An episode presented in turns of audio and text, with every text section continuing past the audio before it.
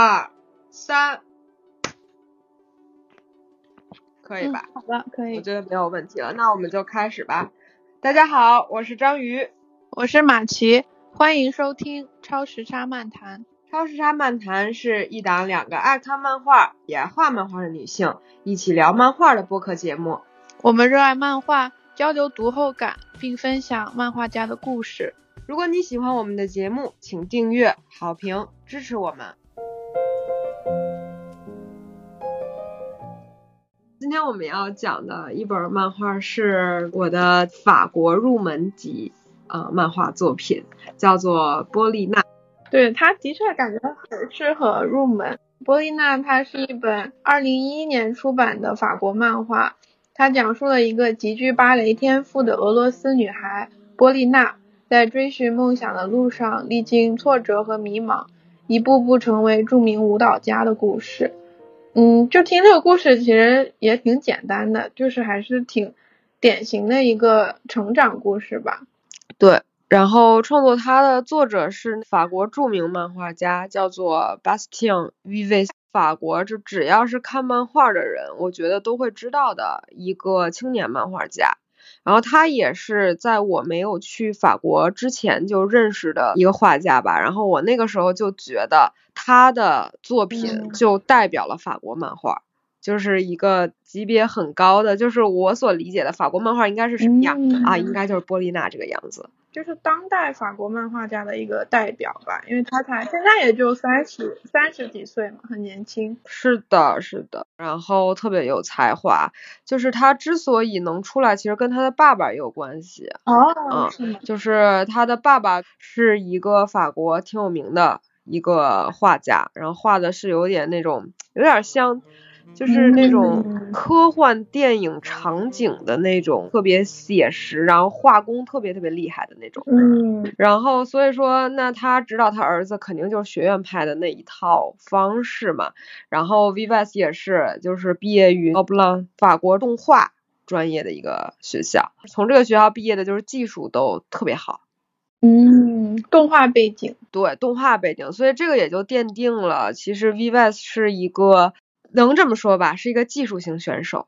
嗯，就是包括对这个人体的描绘呀、然后不仅是画人，而且就是你想动画学院嘛，对这个分镜的要求也是很高的，所以他的那个包括整个的分镜的转换啊、转变呀、这都是能看出他有很高的专业素养。是我看了波丽娜就觉得她人画的特别好，就包括人的那种体态呀、嗯动作，嗯，就有动画背景就更能理解。是的，嗯，而且他的就是漫画表现特别像电影的那种感觉，这也是为什么呃很多甚至不读漫画的人都会呃读他的漫画，就是特别好嗯入门儿，故事也是比较简单，然后镜头也是特别清晰。嗯，对，作为一个入门级，觉得就是波丽娜算是很上乘的一部作品了。这个不是他的第一本漫画，对吧？对，他是一个很高产的一个作者，他已经现在出了二十多本漫画。对，超级高产。其实我第一次认识呃 Bastien Vives 是那个有一本书，然后中文没有翻译，叫做《当悲剧》，就是嗯在我的眼里，二零零九年的一部作品。哇，我真的，它是整个用彩铅画的，它的封皮就是一个少女，然后整个像在焰火里面一样那种感觉。是不是讲的是一个嗯，就是感觉挺挺简单的恋爱故事，但是从头到尾是从那个男生的视角去讲述的。对就是 Bastian Vives 还是挺喜欢呈现那种，嗯、青涩的恋爱，就是暗恋的那种。你知道吗？我看他的采访，他说他就是画漫画是因为他从就是讲故事的时候总是想加入一些自己的经历嘛。嗯他说他当时画好多恋爱故事，因为他单身了三年半，就是想画的都是跟爱情有关的。然后嗯他说他后面就是创作后面，他说他有女朋友了，然后也很幸福，所以对爱情故事就没兴趣了，很搞笑。这也很像他。对，最初的这个原动力就是很就是单身，也非常。你知道他他超级受欢迎的，就是他的身边全是女孩，就是比如说他来安古兰签会的时候，全是女孩围着他走的那种。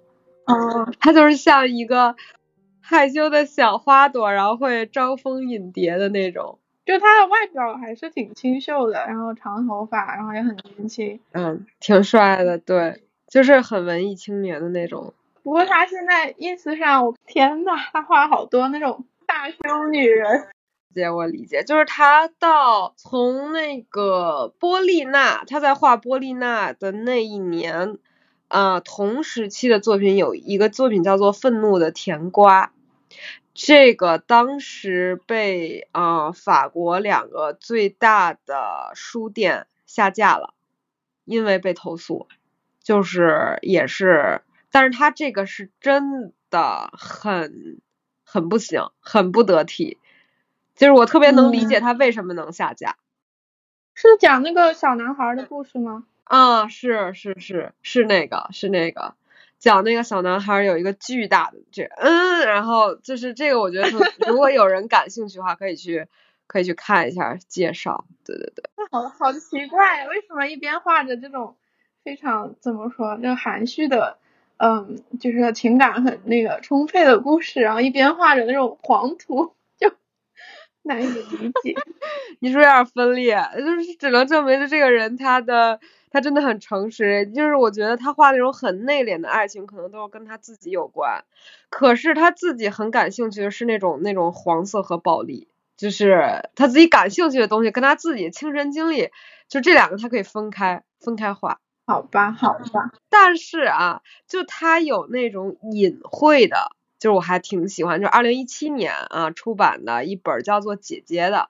就这个也是跟他的个人经历有关系的一本书，嗯，就当时我是在图书馆里看的嘛，就是巴斯汀·维维斯的书是那种，你到了图书馆，然后你不知道选哪本书的话，如果一打开他的书，你就停不下来，你就可以直接把他书全部读完，嗯的那种。而且如果就是比如说你今天下午还有事儿，然后你没有把它读完全本，你下一次来一定会补上的那种，就是它很有吸引力。他的画，然后二零一八年，嗯，出版了《衬衫》，啊，这本我也看了，就是嗯，也是很不错，一一本有有点黄的书。你这个第一次听这个故事简介，我感觉已经被劝退了。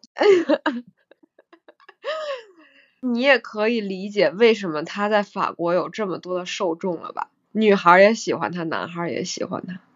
所以他算是一个商业上很成功的一个漫画家，对吧？超级成功。看他的采访，他自己也并不想做那种特别怎么说小众啊或者独立的漫画，他自己就说我他受那个流行文化呀、日本动漫还有美国的动作电影影响都很大，包括他最近在和两个他的朋友画一个，嗯，有点像就是少年英雄漫画系列吧。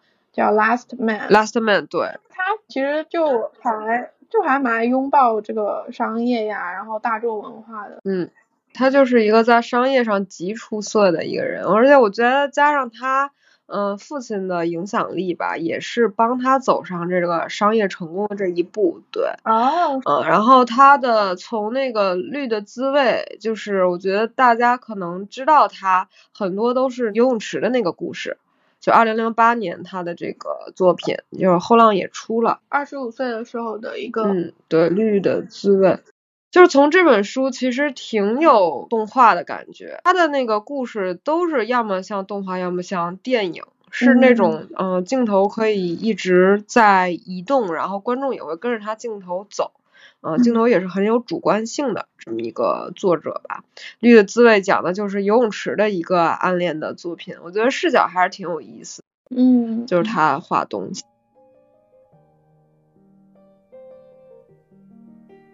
然后呢，就是介绍一下他的出版社吧，就是他的出版社要么就是达高，要么就是卡斯泰曼，就是法国最大的两家。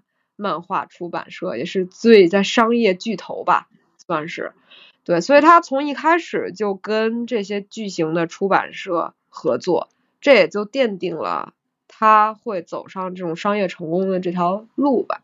嗯，嗯，像他就是现在法国就是能叫得上名的一个是 Bastien Vives，然后还有对于我来说也是一个很有意思的人叫 John Sfar，就是画那个犹太长老和灵猫那个作者，哦，对，还画过什么小王子啊什么，就是这个是就是比较受欢迎的吧，就受国民欢迎两个，我觉得还挺出色的漫画家。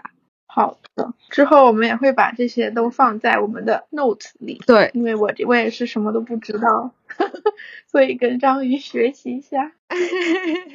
因为就是在法国都是法国的漫画嘛，所以就是可能更了解一些。嗯，波丽娜的话，呃，我说一下就是那个我在网上找的很多呃出版社对他的评论，包括读者对他评论，有些总结的还是挺到位的。嗯哼。他其中有一个评论是，呃，Vives 发明了一种新的漫画类型，叫做电影图像小说。这评价也太高了吧！就是他做的一个突破吧。嗯，对，就是，但确实是他对这个漫画故事在这个电影中运用的这个镜头的成熟度，我觉得是很难被超越的。啊，就是非常的成熟，这个画家。然后呢，他是一位擅长讲生活故事的画家，嗯，他的作品可以都被称为是轻盈的小杰作，啊，巧妙的混合了优雅和清醒。当然，这个是指《波丽娜》这本书啊。你要说一个很黄暴的，是一个轻盈的小杰作，这个我也不太认。嗯，对，感觉他很的确很擅长这种嗯静静的，但是突然有爆发的时候会。挺有冲击力的这种讲故事的方式，但是整体来说这本书是很很静的，就是嗯，一直从头到尾都没有说很戏剧化呀，或者很那种很夸张，它还是很贴近生活的。是，而且其实我跟你说，马奇就是他有一点是很多漫画家。无法超越的，他的故事基本上编剧都是他自己。嗯，你知道这个有多难吗？在法国一般情况下的漫画分工绝对是有一个人写故事，嗯，还有一个人画画。但他是既擅长讲故事，又擅长把他这个故事画下来。是啊，对，一般画家其实很少有这两种，就是他是一个全能型。嗯，就你说他的故事都是自己写的嘛，然后我就想，这个故事是真实的还是虚构的？所以我去查了一下，首先这个波丽娜她是有原型的，是一个很有名的俄罗斯芭蕾舞演员，叫做波丽娜塞米昂诺娃，她是在国际上也非常成功的一个芭蕾舞蹈家，嗯，曾经也做过优衣库的广告模特，就是如果去搜一下优衣库还有一个芭蕾呃模特就可以查到，就是她本人，嗯，所以就是关于这本书。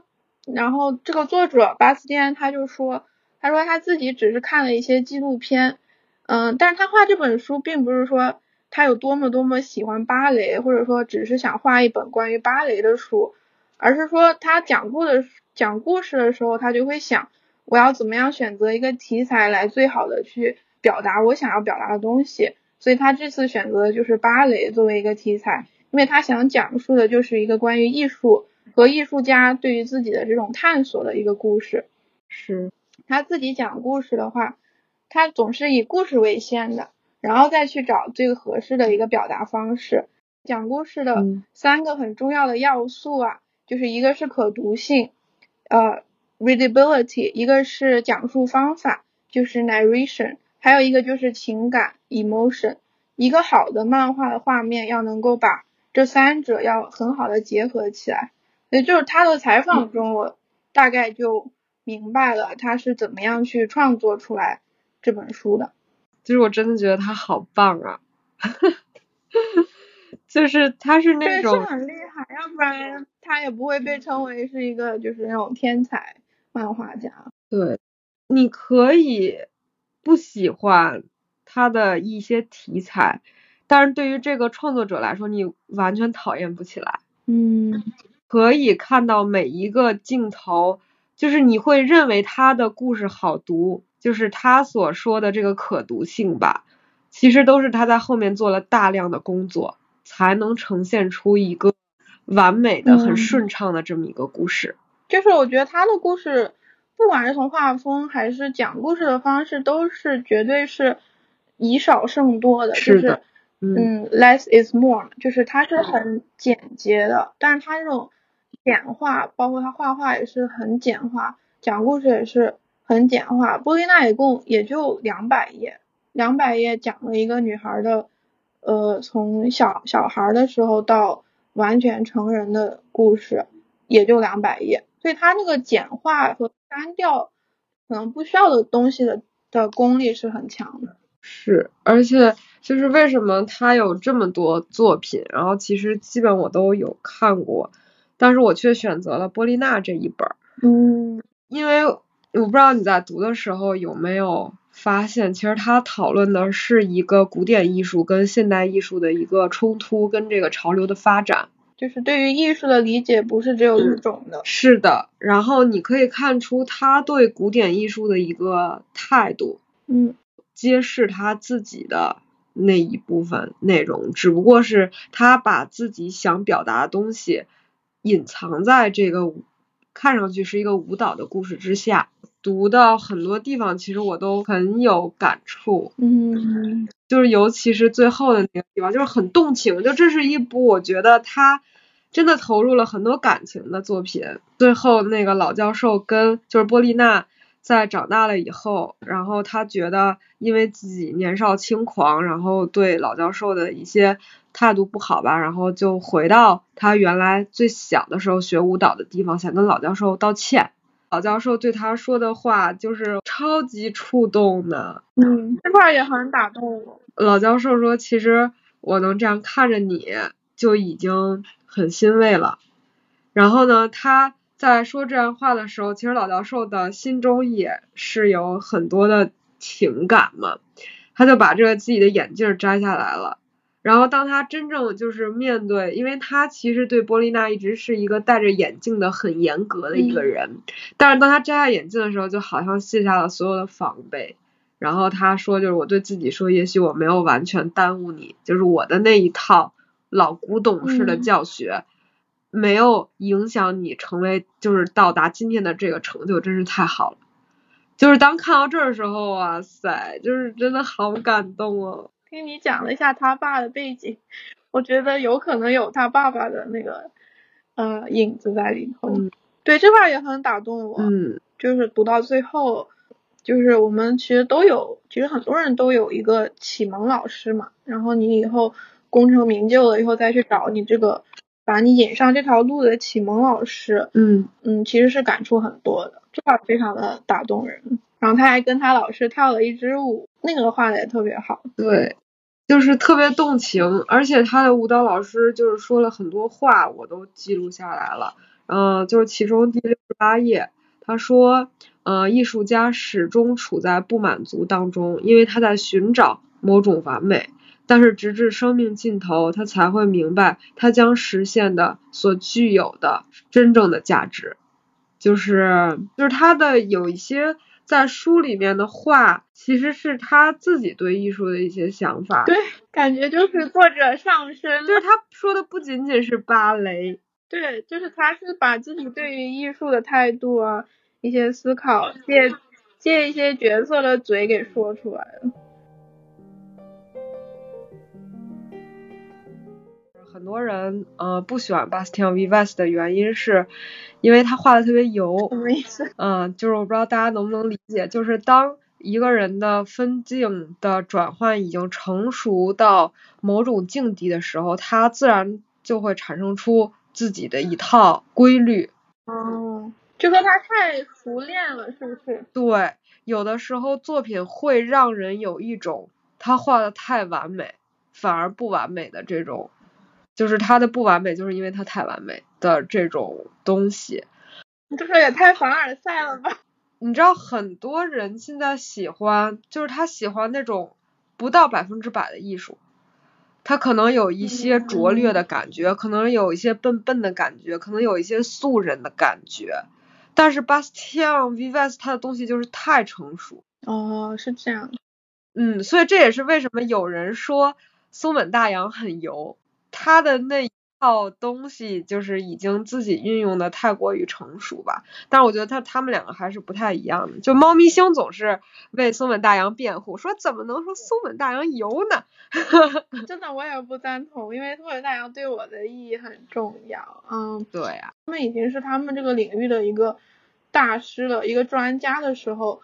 嗯，那其实别人说什么，他们肯定也不会在乎了，对不对？都是只是别的底下的人说他们什么什么。我就觉得，不管你的技术怎么成熟，如果你的那个作品的真情实感在的话，你那个创作的原动力是真诚的，然后你想表达的情感是真的是动人的的话，我觉得没有太多必要吧，去讨论他这个风格是不是油腻，对吧？你只要能够一直看到他的这个。真心就好。如果是当一个作者，他画画已经完全是，就是比如说为了商业呀，或者什么卖钱画什么，那个时候他才是有的吧？我觉得那个时候他才是，就是太过于就是纯熟了。嗯嗯。然后还有一个就是我特别感动的一段，就是七十六页，因为其实就是我看这本书的时间点也是很重要，因为其实第一次看是。在我就是可能高高三大一那时候，正好要决定自己方向的时候，就认识了巴斯汀·维维斯。嗯。然后他就一直是我去法国的一个原动力，就是我认为那个时候的法国漫画就是巴斯汀·维维斯的漫画。哇。然后我要去法学的东西，也就是他画的东西。对，然后这个想法有变化吗？就是去了法国学了以后。就是翻天覆地的变化吧，就甚至一度怀疑自己。对，然后回到国内的时候，从法国毕业回来之后，正好后浪出了这本波利大中文版嘛。嗯，因为那个时候读的是法语，我被吸引的就是它的画面和那个少女很倔强的那种情感在里面，就是看到的是一个女孩对自己喜欢的东西那种不会放弃，然后一直往前冲的。这种想法就是虽然有自我怀疑过，然后虽然有很犹豫过，但是始终他那个东西就是他的梦想嘛。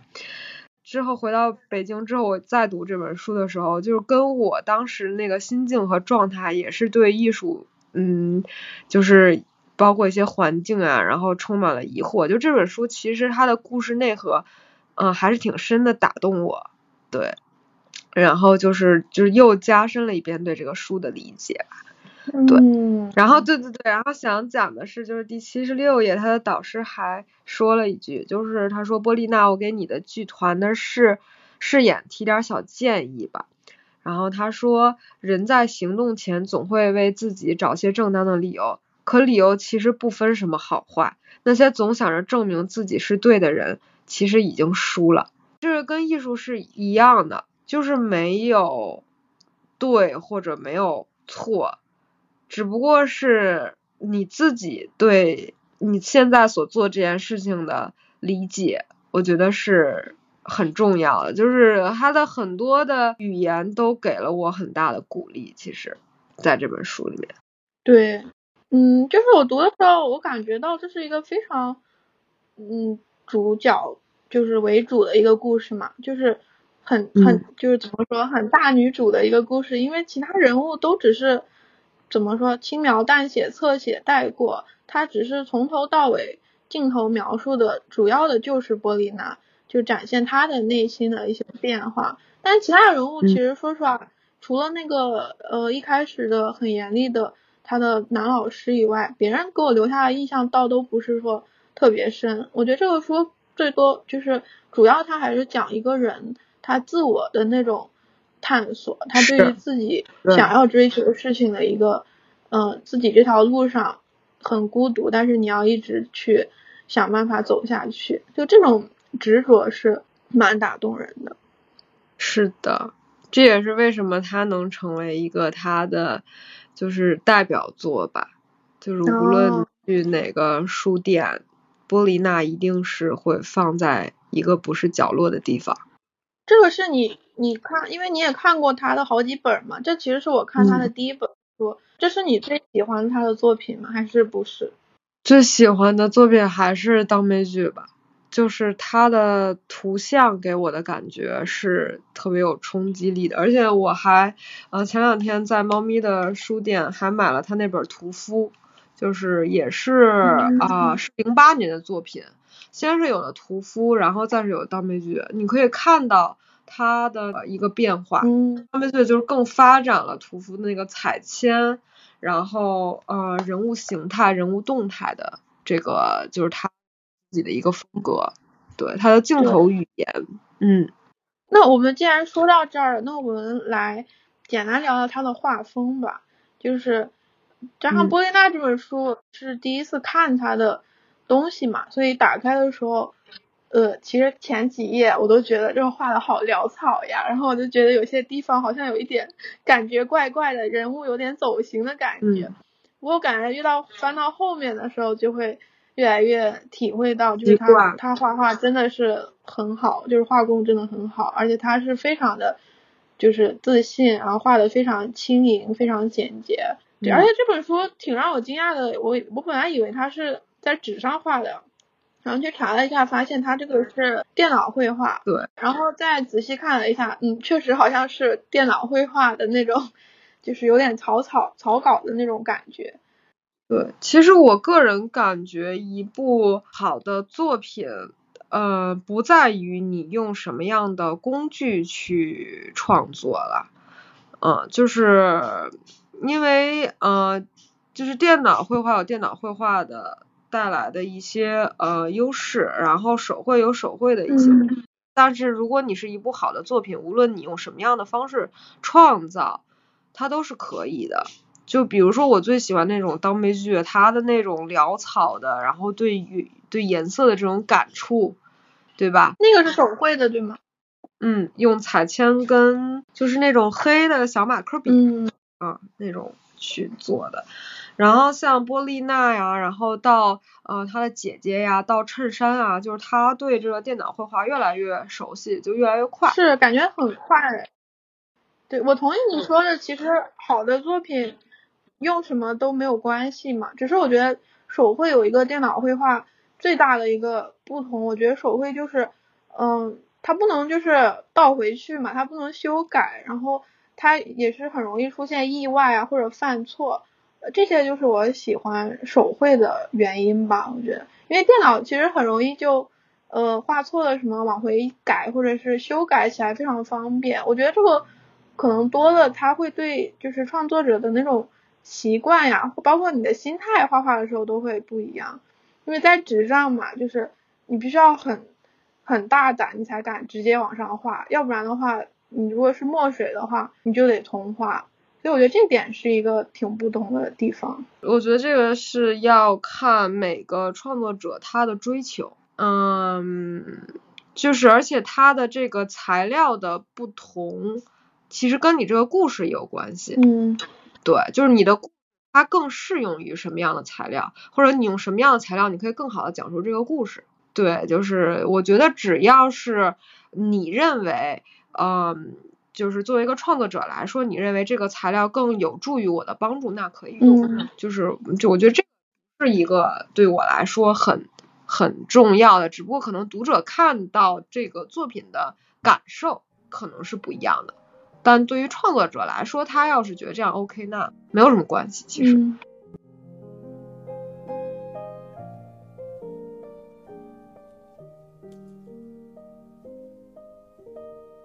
如果喜欢就是巴斯蒂昂的绘画的话，就会注意到他有一种特别喜欢用的镜头，就是把镜头戳在那儿，然后人物在镜头前开始他的。表演啊，我就感觉他很会画那种一个人静静待着的那种画面。就我记得那个《波丽娜》里，她不就是女主角，然后去了柏林散心嘛？那个镜头就对着她，就一她的她在一个人逛街，一个人吃饭，一个人睡觉。对，我想这个应该就是，虽然我没有看出来哦，但是听你这么一讲，就好像突然明白，就是你说的这个镜头。呃，巴斯蒂 v 斯一直是把自己放在一个导演的位置，去对画面进行调控跟操作，而波丽娜仿佛就是他的一个演员，他有他自导演，有他自己的认知，然后所以这个人物才显得特别鲜活，特别真实。对，就是演员根据导演的要求去演戏这种感觉，而且在那个呃《屠夫》这本书跟当悲剧，就是在我的眼中这本书，它的就是呃镜头放置在那儿，就是停在那儿，它不切换，就是把镜头放在这儿，然后让一个女孩演绎看书。然后看书的时候，可能撩一下头发，在撩头发的过程中，哎，又看到对面那个人在看自己，然后再看一眼镜头，就是这种连续性的表演是是 Bastian Vives 特别喜欢用的一种方式。然后我给他的这种镜头起了一个名字，就叫做凝视型的镜头，就是仿佛你在我面前，我就这么看着你，嗯，就是直勾勾的盯着你，你可能假装。没有看见我，但是你知道我在看你，然后在这个时间下进行的表演和表现，嗯，这个让观众就会很有代入感。就是为什么 Bastian Vives 的作品，哪怕是在他在画小黄书的时候，你都会为之心动，或者你都在根据他的镜头的不同，在牵动着你的这种情绪。这个是展现一个导演所应该具备的功力。嗯，就是非常关，我让你看这儿，我让你去感受这里，这种传达性，在 Bastian Vives 的漫画里是特别重要的。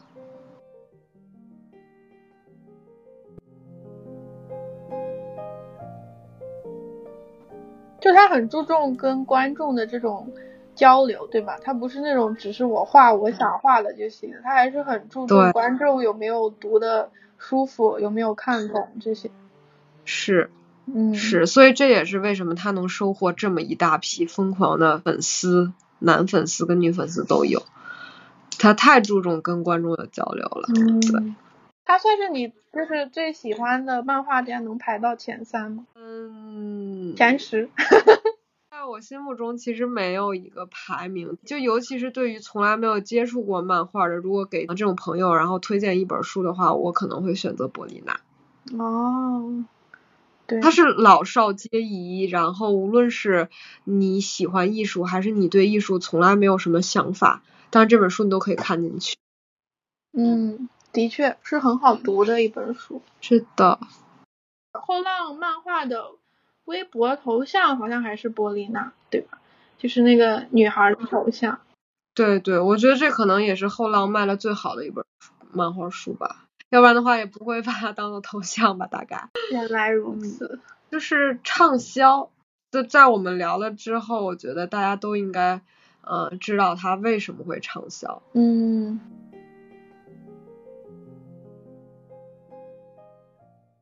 马奇，你对这本书印象深刻的画面或者是情节有吗？啊，其实我对这个书印象深刻的，呃，我觉得跟你一样，一个是最后的。和老师道歉，那个非常打动人。还有一个就是中间看的本来都很静，他这个书就是很静很静的讲故事，然后嗯也没啥大的那种，然后突然女主角她就是波丽娜，她就是功成名就以后，她的前男友跟她开玩笑说她的老师给死了，然后波丽娜就超生气，上去掌掴她的前男友，然后那个画面画的真是爽快，那个地方。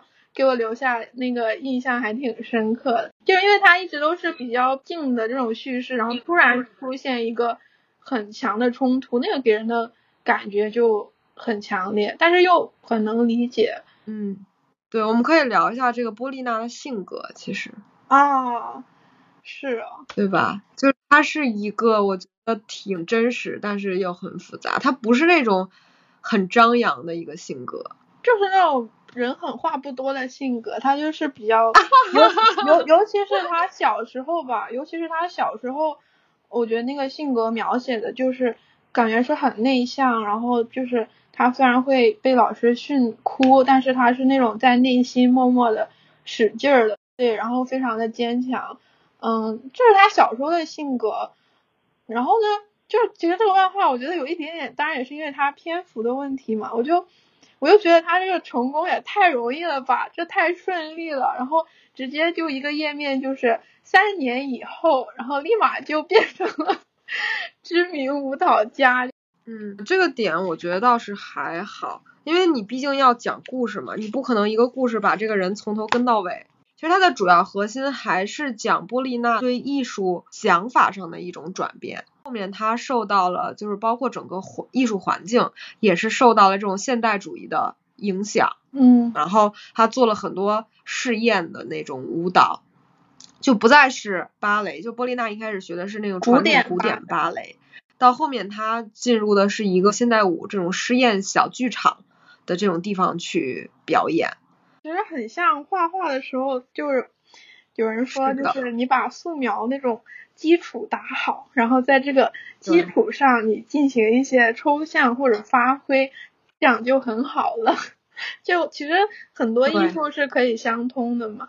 这个波丽娜其实也让我想到了一本我以前读过的漫画。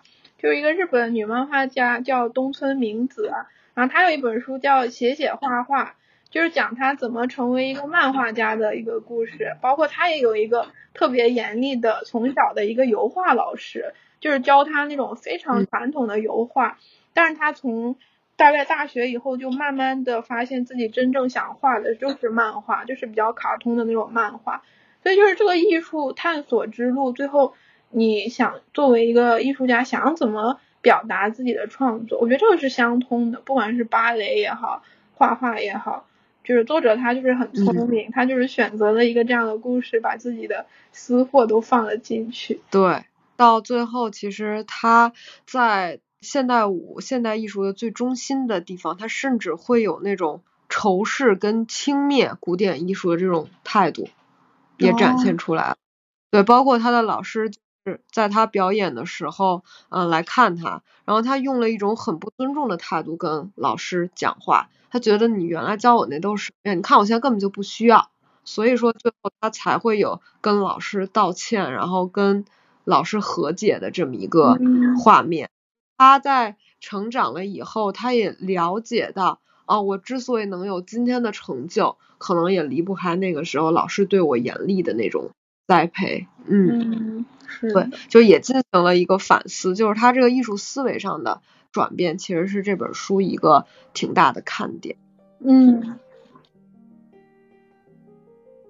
你刚才说，就是你去法国之前，你觉得他就代表法国的漫画，嗯，那你去了以后，你去学漫画以后，他还就是有什么变化呢？他还在，他还代表法国的漫画吗？还是说法国还有一些别的各种各样的东西？嗯，我觉得他。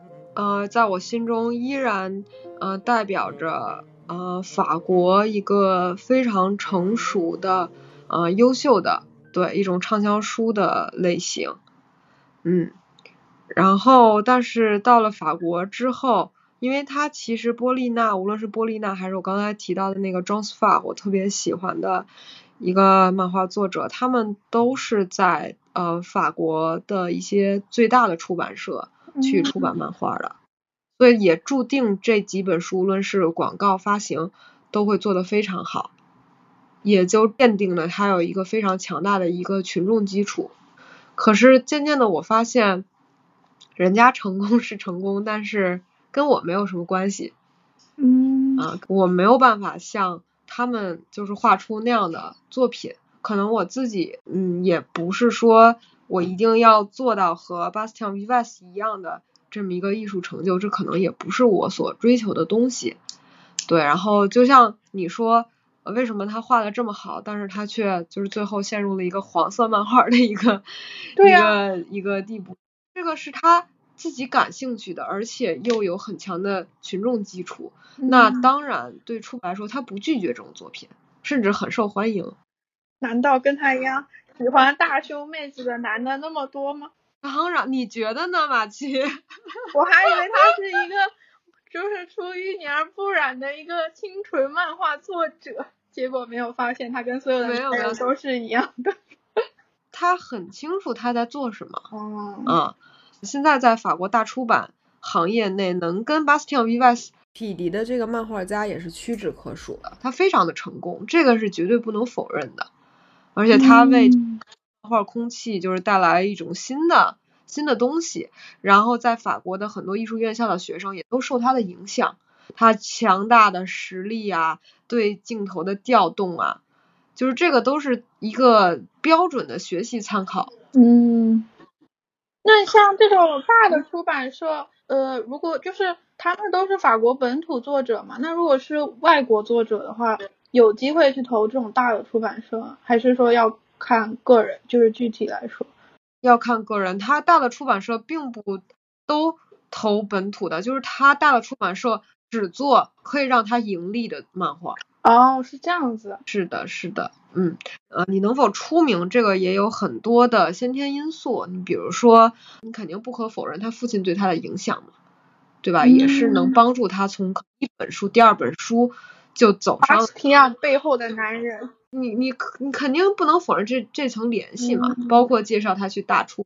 对啊，包括让他去做什么呀，然后他父亲的实力又是。优秀，对吧？你不可否认，而且他的成功也是需要一定的运气的。他自己的实力本身很强，但是你说有多少多少的艺术青年或者是学艺术的人能最后成为他呢？嗯，对吧？有多少次能成为迪士尼呢？对吧？嗯，就可能你并不是很多小型漫画公司追求的一个目的，但是你不能否认他的强大。大概就是这种感觉吧。那后来到了法国之后，我理解了，呃，我们可以去中型出版社，有小型出版社，有自出版社。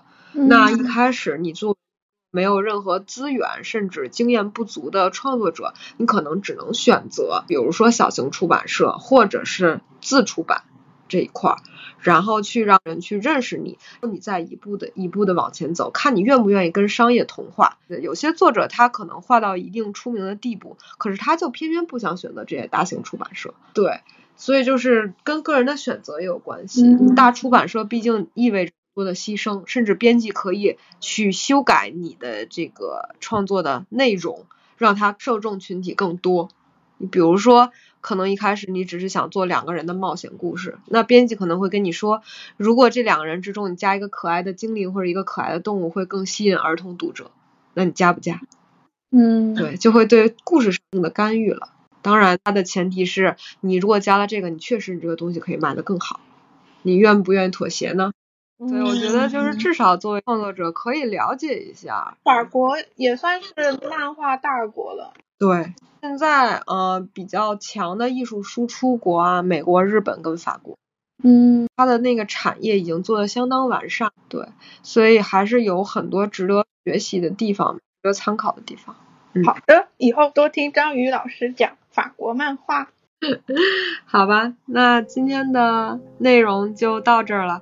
今天讲了法国漫画家 Bastien Vives 的一本著名的作品，叫做《波丽娜》。无论是你了解漫画，还是从来没有接触过艺术，它都是一本呃可以让你很快的进入到它故事中的一个非常优秀的作品。那今天的节目就到这儿啦，完结撒花，下期再见，拜拜。